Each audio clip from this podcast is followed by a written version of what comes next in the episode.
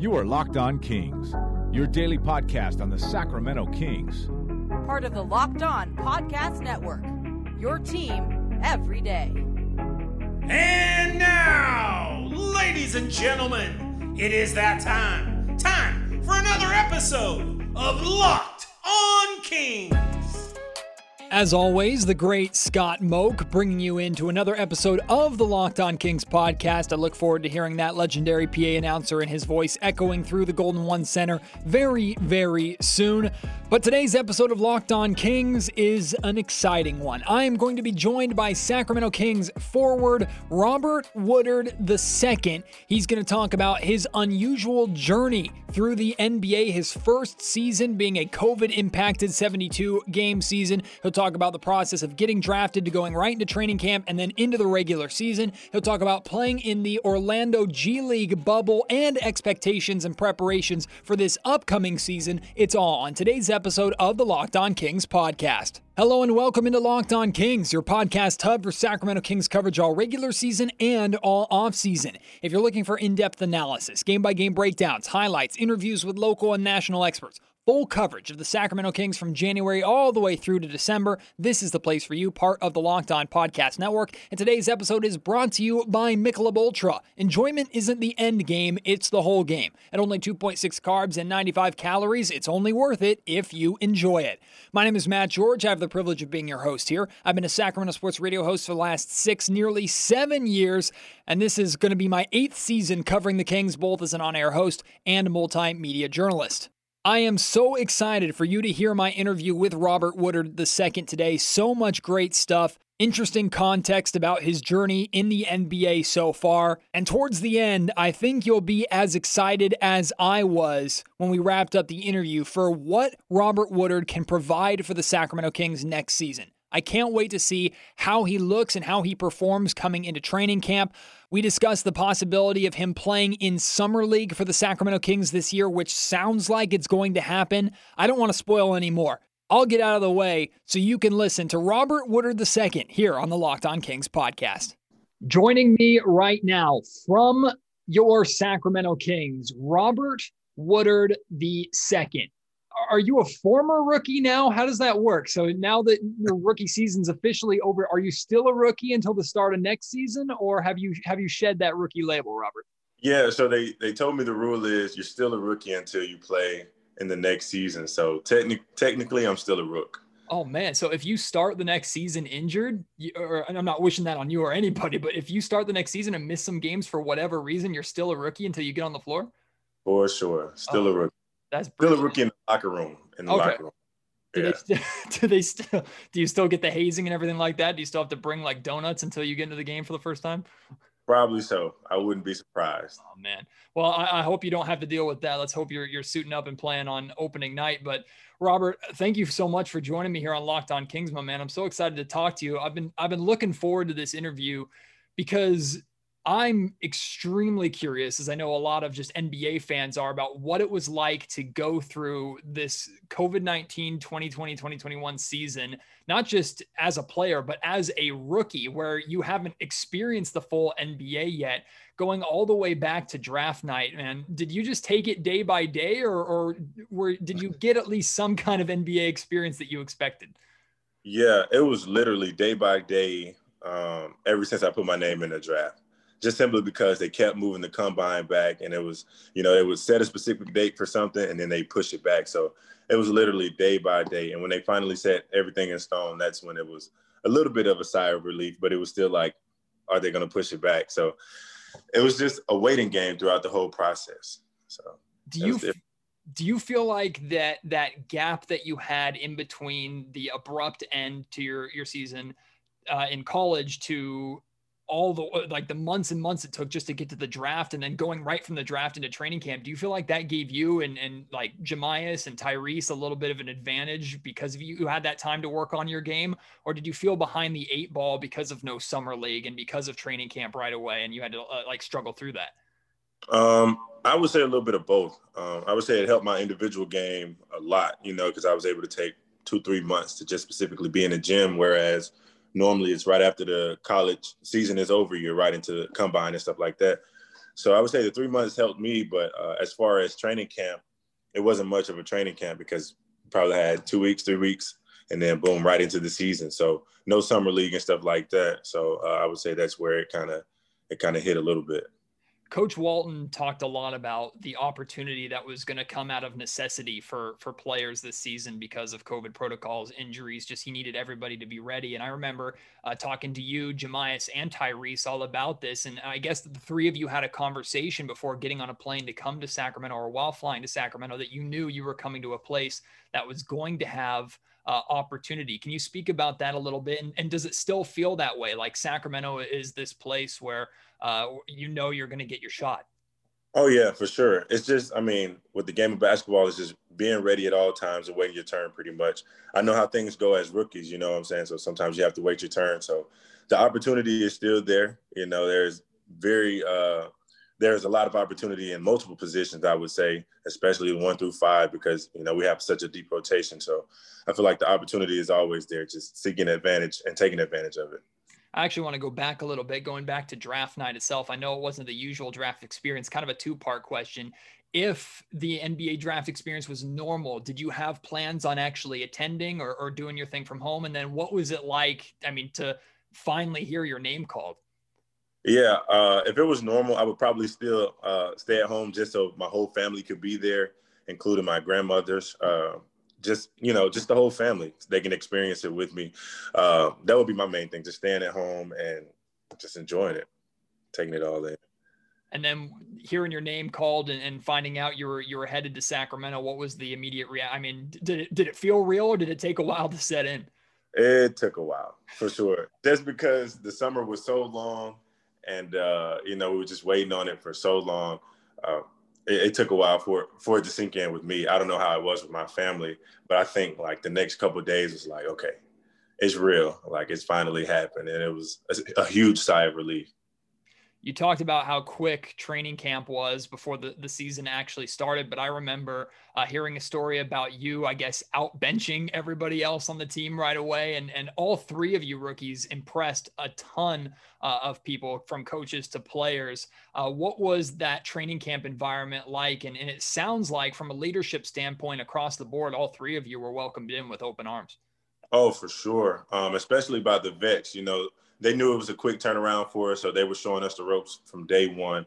But it was very intense. It was a very intense week or two for the training camp just to try to get everybody prepared. So it was just kind of you have to be ready mentality, you know what I'm saying? Pick it up fast and catch on quick.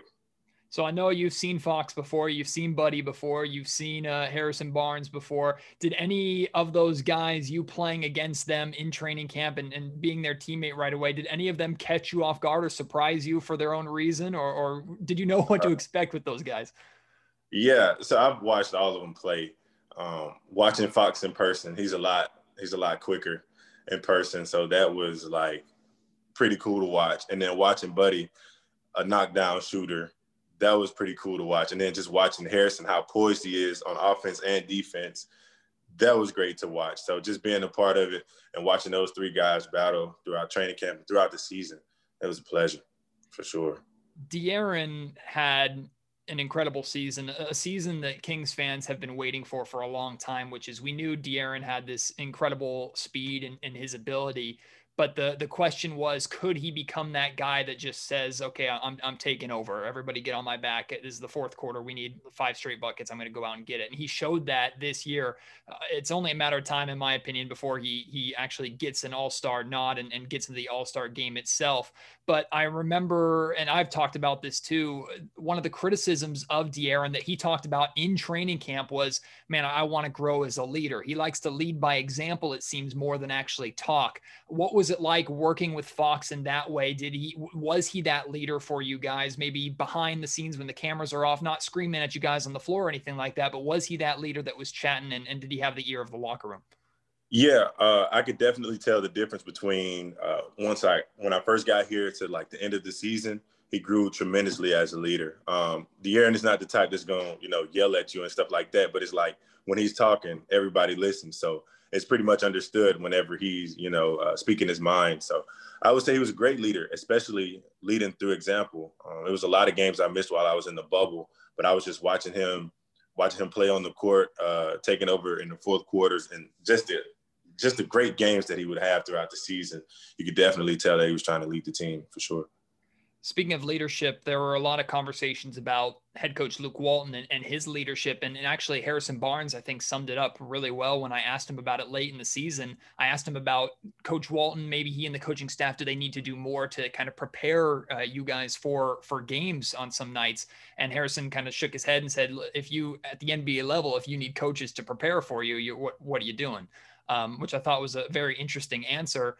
And then Luke consistently always making it about the team, never about one person, never about himself or anything like that. There seems to be different leadership styles. And you talked about the yelling and screaming that De'Aaron Fox doesn't do. I know Fox has talked about that as well. It's not his style to yell and scream and get in the face. In a weird way, does this team need, you think, some leadership like that? Or in terms of leadership, do you think this team is pretty well off, at least based off of last season? Yes, I think we're good. I think we're well off. I feel like at the NBA level, it shouldn't take for somebody to, you know, chew you out for you to want to play basketball or do the right thing. You know what I'm saying? We're all grown men.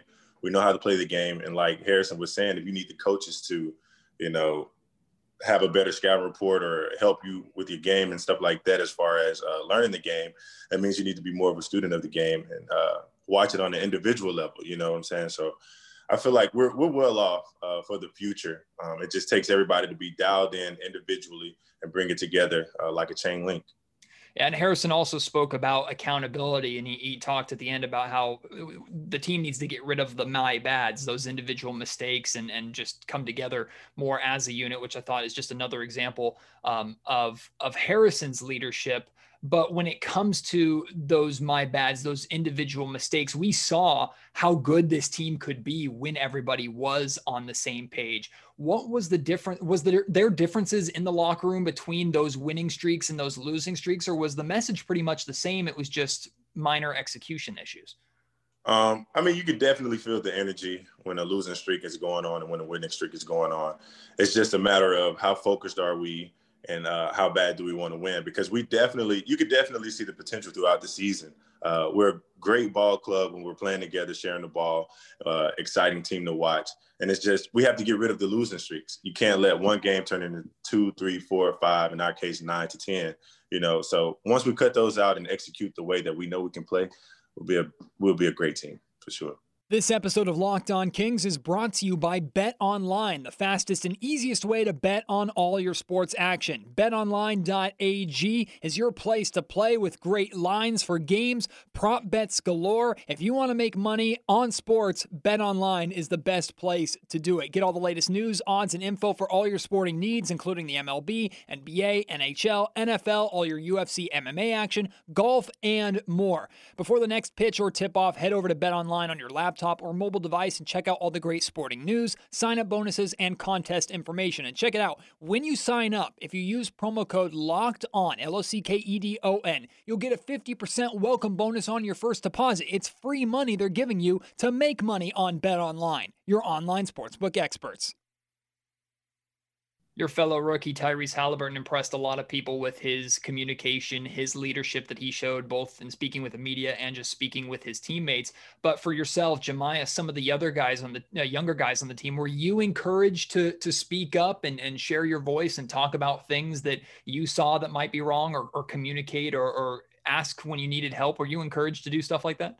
Oh, yeah. They want us to be as vocal as possible, whether it's, you know, trying to correct a mistake or just inserting our opinions, or even if we have questions, they want us to be vocal because, you know, you can't learn if you're not vocal and asking questions. So they encourage that every day. So that's what we try to do. And a lot of times, you know, we do listen just because we're the rooks and that's just how it goes. So we listen and then speak second. Did you expect that coming in the NBA? Because I would have been exactly what you just said. And in my situation, ever working my way into the NBA or something like that, I would probably not say a word. I'd just sit down, shut up, and do what I was told just to make sure I didn't say something wrong. But did you expect to come into an NBA environment that encouraged you to be involved as if you had been there for a while? It's hard to say. Almost no. I would say my answer is no, just because, you know, you hear the rumors about rookies and how they're treated and stuff like that. But to be welcomed in like that and encouraged to speak out and things of that nature, it felt very good. So I like it. We're hoping that De'Aaron Fox is going to be around a long time with the year one of his 5-year max contract beginning next season. And when Fox signed that contract, one of the things that he said was that it's about building a culture of winning. And that was echoed by general manager Monty McNair, echoed by many teammates, echoed by head coach Luke Walton. Do you feel like that culture is changing? Because I know Sacramento, you understand Sacramento's history. It's been a long time since this team has had that kind of winning, consistent culture. Can you feel that changing after one season? Definitely. I definitely feel it. We just have a lot of competitors on our team and people who want to win. And that's what you need to build a winning culture. We already have the fans behind us. We have some of the best fans in the world, I would say. They support us through everything. So once we come together and we band as one, I feel like we'll be a great ball club and we'll be where we want to be. As an NBA fan and also a media member, there are a number of places where I wish I was a fly on the wall, like whether it's a draft room, a top secret draft room, or inside the general manager's office on trade deadline day. But I would also love just to be a fly on the wall of a flight to a different city, or just be on a road trip. And I know road trips this year were significantly different than what they were normally, where normally teammates would spend time together. On the road trips that you went on, did you experience kind of a really tight environment? Were you able to spend the time freely with your teammates like you wanted to, or was it pretty rigid and kind of dictated where you went and what you did? Oh, we were able to spend time with our teammates, especially like on flights and stuff like that. It would be a lot of film watching if you wanted to watch film, and then other than that, socializing and just, you know, getting to know your teammates and getting comfortable around everybody, because that's what it's about, building relationships and bonds off the court as well, so we can have the chemistry on the court. We had only a 72-game season instead of the normal 82-game season, and I remember Fox's rookie year, him talking about hitting that rookie wall about 40-50 games in, where you realize, man, this season is a lot longer than it looks from the sideline perspective. Even with 72 games, the rigorous travel schedule, you spending time in the G League bubble, which we're going to talk about here in a little bit, did you feel that kind of exhaustion set in of, man, these seasons, it's a lot of games, this is a lot of basketball? Yeah, it was a time when it was like, okay, these games are like back to back to back.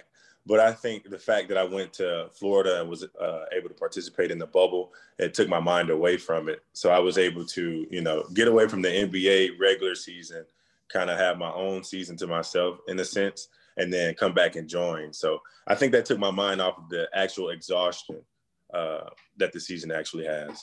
So let's talk about that bubble a little bit, because, I mean, going to play for the Austin Spurs, unfortunately the Stockton Kings did not travel, were not one of the teams that went, but getting the opportunity to go and play for the Spurs, I don't know how much you can share of how that came about. Did they contact the team and ask for you specifically? How did that work that you ended up in the bubble with Austin?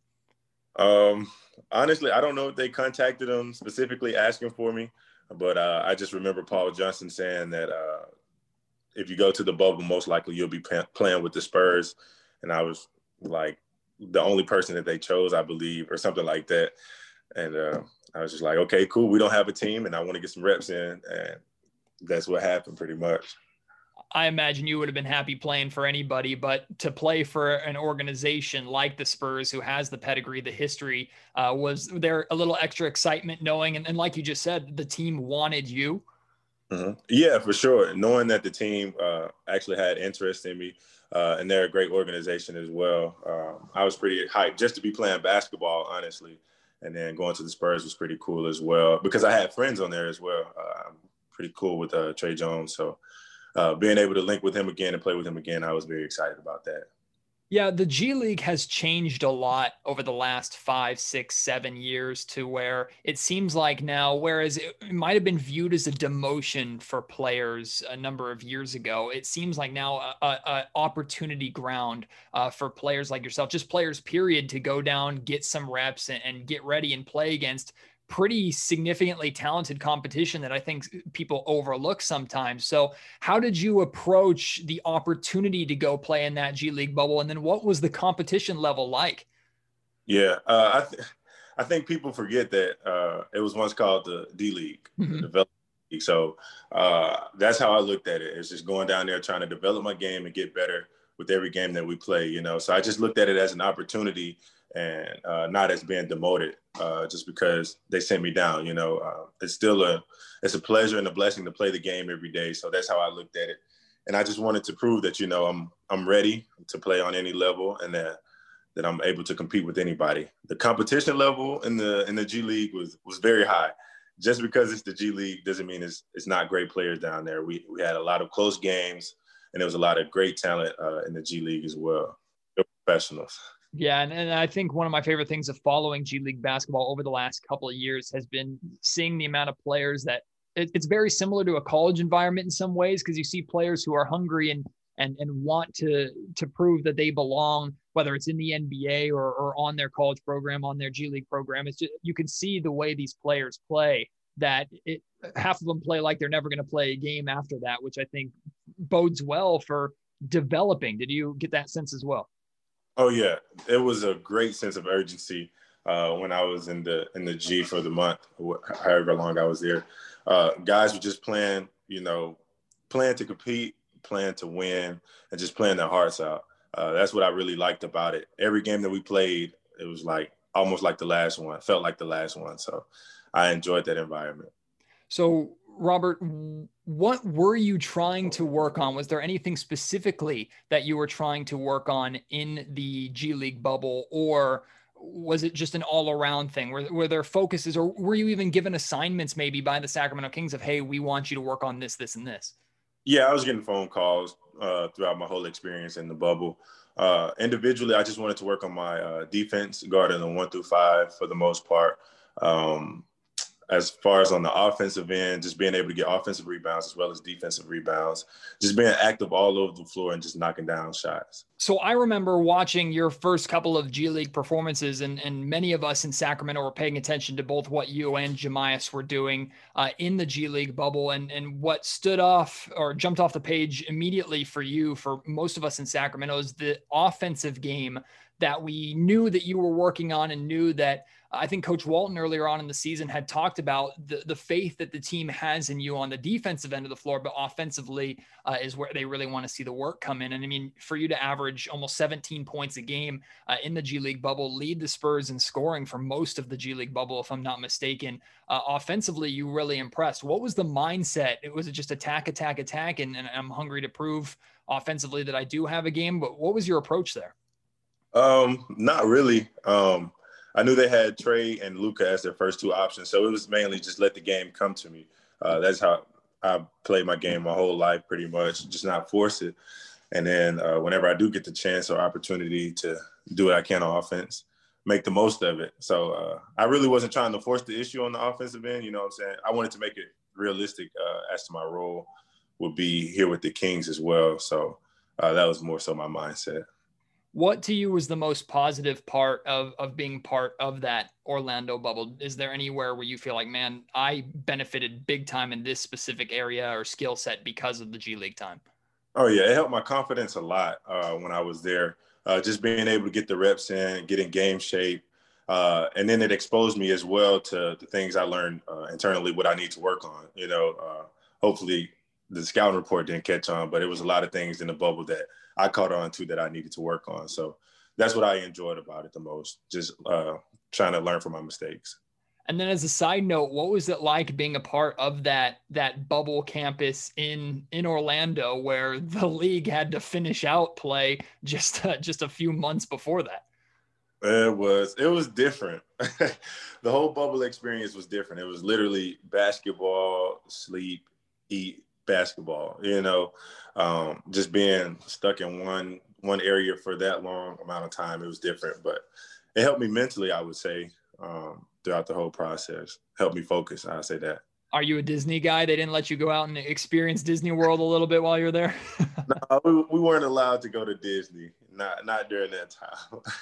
Man, that would be, I mean, my family and I, we love Disney. So that would be too tempting to look out my window and see all the fun going on. But, you know, you're playing the game you love. So I understand it made it a little bit easier.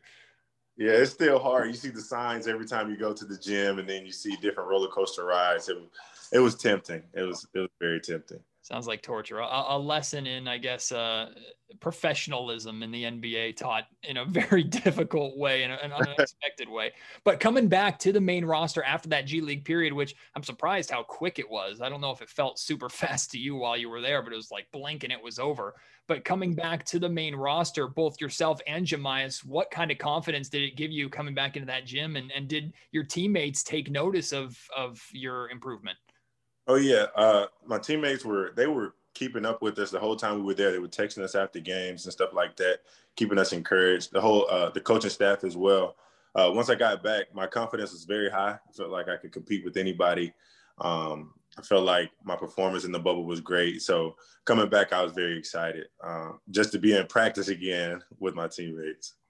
I remember tweeting how I think it was your stat line of your first game in the G League, the really impressive stat line that you had. And I think Kyle Guy quote tweeted it saying, "Don't show them everything or don't show them the whole bag." Do you remember that? And was that just a small example of the kind of support that you got from your teammates, even though you're on the other side of the country?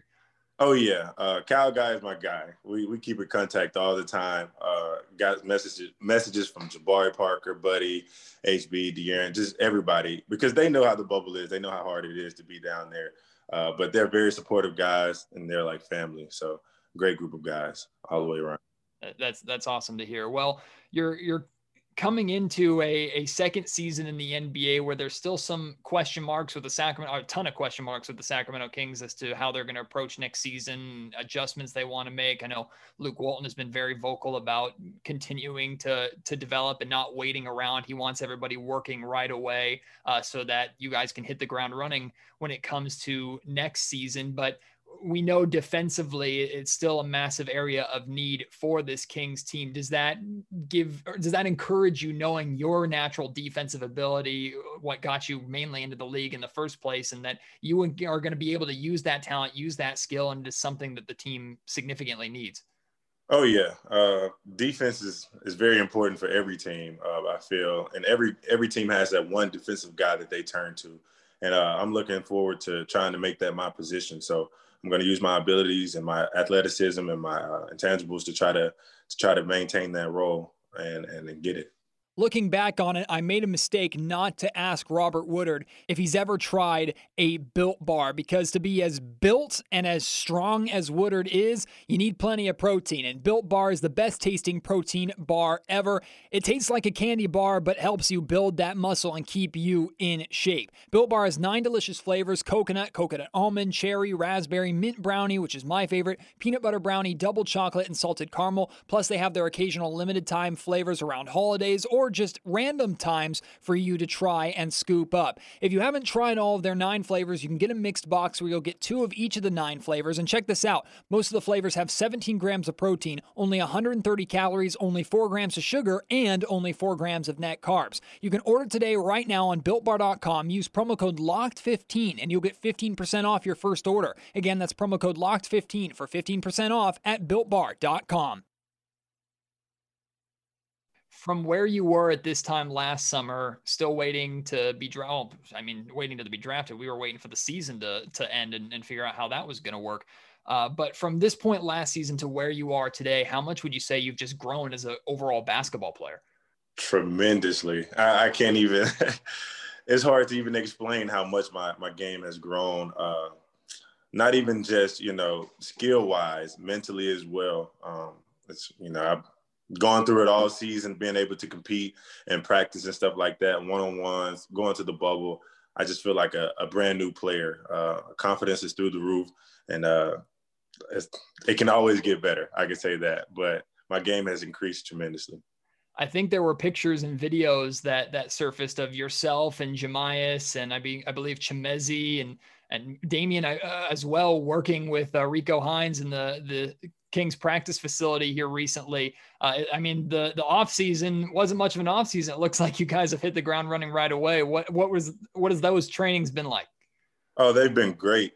Very intense. We're just doing a lot of skill work and things like that, and just trying to prepare for next season. A lot of defensive things too, defensive tools to sharpen our game as well. We've been all in there together every day pretty much, and we're just trying to elevate each other every day, and I've enjoyed it every step. What's it been like working with and playing for Rico Hines? I mean, he's got such an incredible reputation around the league, and to have him on that bench and to get his expertise to help work with you and the rest of your teammates, that's got to be pretty cool. Oh, yeah, it's great. A lot of people want to work with him, and to be able to have the opportunity to work out with him every day is great. I don't take it for granted, that's for sure. He's great in the basketball world. He knows the game. He's very intense, and he pushes you every day to be your best self, so I enjoy having him around. That's for sure.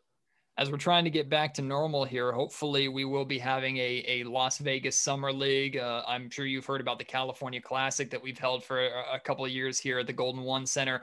Are you hoping that you'll get the opportunity to play in those, or what's the situation? Where have you informed about the possibility of those taking place and you playing for the Kings? Yeah. Hopefully I'm able to play in the Summer League. It's looking likely. So I'm looking forward to that all the way, just so I can, show what I've been working on throughout the summer and things like that. And hopefully catch their eye to show them where I can fit in the rotation as well and prepare me for the regular season. So I'm looking forward to it.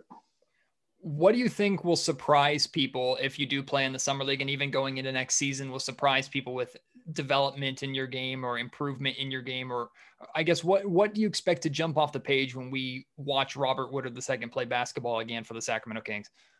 Hopefully my defense stands out the most, but as well as my versatility on the offensive end, being able to handle the ball. I remember once I got drafted and things like that, before I got drafted, ball handling and decision-making was a question mark somewhat on my name. So hopefully I'm able to prove that, okay, he's comfortable with the ball. He can pass, he can find an open man and things like that, set other people up.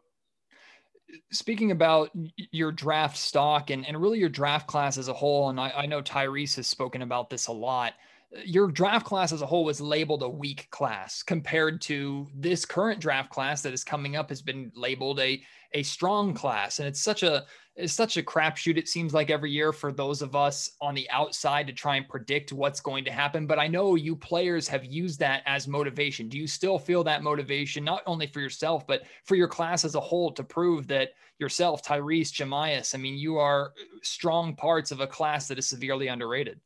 Oh, yeah. I feel like everybody feels it that was in the same class. We always have that chip on our shoulder. I felt it ever since, college and stuff like that. So once we came out and, that's kind of how they labeled it. It's always, okay, we can prove them wrong, but most importantly, we have things to prove to ourselves. So once again, like I said, for a lot of guys in the rookie season, it's a waiting game. But I feel like once everybody gets their chance and opportunity, they're going to take great advantage of it. Yeah, and that waiting game, staying ready, I understand as a competitor, it's hard because you want to be in there, especially when you see a team struggling in an area where you feel like you can make an impact. But what is it like weathering that, going through that? Because, of course, you want to play, but it's a matter of time, like you just said, a waiting game. Is that a difficult balance for you, or was it easier than you imagined? I kind of experienced it in college, so I kind of knew how to deal with it. It's always difficult at times, just because you have to stay mentally strong throughout that phase or whatever. But I just look at it as an opportunity to focus on different things, like learning the game, being able to watch other guys while they're on the floor, and then try to add it to my game. I guess I say to my cousin all the time, I just use it as a redshirt season almost. You to develop my game, and then year two is when I'm able to apply everything. Well, I only have a couple more questions for you, and you've been so generous with your time here. I really appreciate it. Oh, yeah, no problem. Yeah, the first being the expectations for that second season for you. What are you most looking forward to, and what is your biggest focus going into training camp? I know it's months away, but you're preparing for it already. What is the biggest focus for you when training camp comes around, when you're ready to prove you belong in this Kings rotation? I would just say defense, defense, defense, and knocking down open shots. That's the main thing. We have a lot of great scorers on our team and stuff like that, so I really don't have to worry about that much. But just being that the defensive guy that's very intense every day and that's just active every day all over the floor. That's what I want to stand out, and that's what I'm looking forward to. And then lastly, I know you've been paying attention to these wild NBA playoffs that have been going on. It's been so good to see fans back in arenas basically full. And a lot of us are focusing on what the Phoenix Suns are doing and how great of a story they've been, the additions that they've made. But it wasn't too long ago that the Suns were in a very similar position to what the Kings currently find themselves in. So is there motivation there, seeing what the Suns have done and knowing that this roster is hopefully capable of a turnaround like that? Oh yeah, for sure. Just simply because just looking at the Suns about 2-3 years ago, it was pretty bad. So it's very possible for any team. And I feel like right now for us, we're at our highest. I feel we have all the talent we need, the skills we need, and we have a great group of guys who want to compete and win. So I feel like right now it's the time to make the most of it. They say the NBA playoffs are a completely different beast and you have to actually experience it to fully understand it, but you're getting a pretty good idea of what it takes to be successful at that level, just following these playoffs and after a year in the league. Oh yeah. It takes consistency, effort, and focus. Those are the main three things. Everybody has to be on the same page when it comes to a team, especially if you want to make a deep playoff run, because you have to gel together like no other time throughout the season in the playoffs. So I'm looking very forward to seeing what we do next season. And I'll tell you what, I'm truthfully looking very forward to you getting you to experience what the real Sacramento Kings environment is like in Sacramento. I know at the very tail end there, you got to experience a few thousand fans in the Golden One Center, but even though this team and the city hasn't hosted playoffs in quite some time, we pride ourselves, I guess, on the support of the organization and just the overall atmosphere of Sacramento Kings games. So I'm very much looking forward for you, Tyrese, Jahmi'us, everybody to experience that. Because in my opinion, that's one of the biggest things you missed out on this year.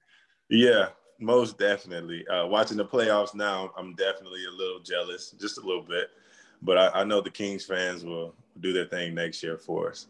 Well, we're all looking forward to watching you suit up and play. I'm rooting for you to crack that rotation. You certainly provide a lot of what the Sacramento Kings team needs, and you've been so awesome with your time here during the offseason. I appreciate it. Willing to come on Locked On Kings. I hope we can do it again in the future, but I'll look forward to speaking to and trying to get into the busy schedule of Robert Woodard II, who plays 25 to 30 minutes a night and has all these media requests already. No doubt. It's been a pleasure for sure, my man. I really appreciate you having me on. The pleasure was absolutely all mine, Robert. I hope we get the opportunity to do it again. I look forward to the opportunity of watching him suit up in Sacramento Kings white and purple and hopefully become the defensive juggernaut, especially on the perimeter, that the Sacramento Kings desperately need. I'm not just beating around the bush because I was talking to the guy. I really believe he has a chance to crack the rotation next year. Offensively, his game, of course, does still need work. It sounds like he's been putting in that work, but he provides a lot of what the Kings need. And it sounds like solidifying that defensive presence has been his focus so far this offseason, which is, according to Luke Walton and Monty McNair in their postseason press conferences, exactly what the challenge has been to this roster. If you want to respond to anything that Robert and I discussed, please do so at Matt George Radio on Twitter, or you can email me mgeorge@saclocalmedia.com. And I look forward to doing more interviews like that, hopefully with Sacramento Kings players, coaches, and things like that on Locked On Kings as we go forward. I appreciate Robert being willing to come on, spending so much time with me here. And I hope it was as much of a treat for you to listen to as it was for me just to talk to Robert. Have yourself a great weekend. Stay safe. Stay cool if you're in Sacramento. It's going to be a hot one. And as always, I can't wait for you to join me on Locked On Kings next week. More great content coming, so be sure to tune in. Until then, my name is Matt George. You have been listening to Locked On Kings, part of the Locked On Podcast Network. You are Locked On Kings, your daily Sacramento Kings podcast. Part of the Locked On Podcast Network. Your team every day.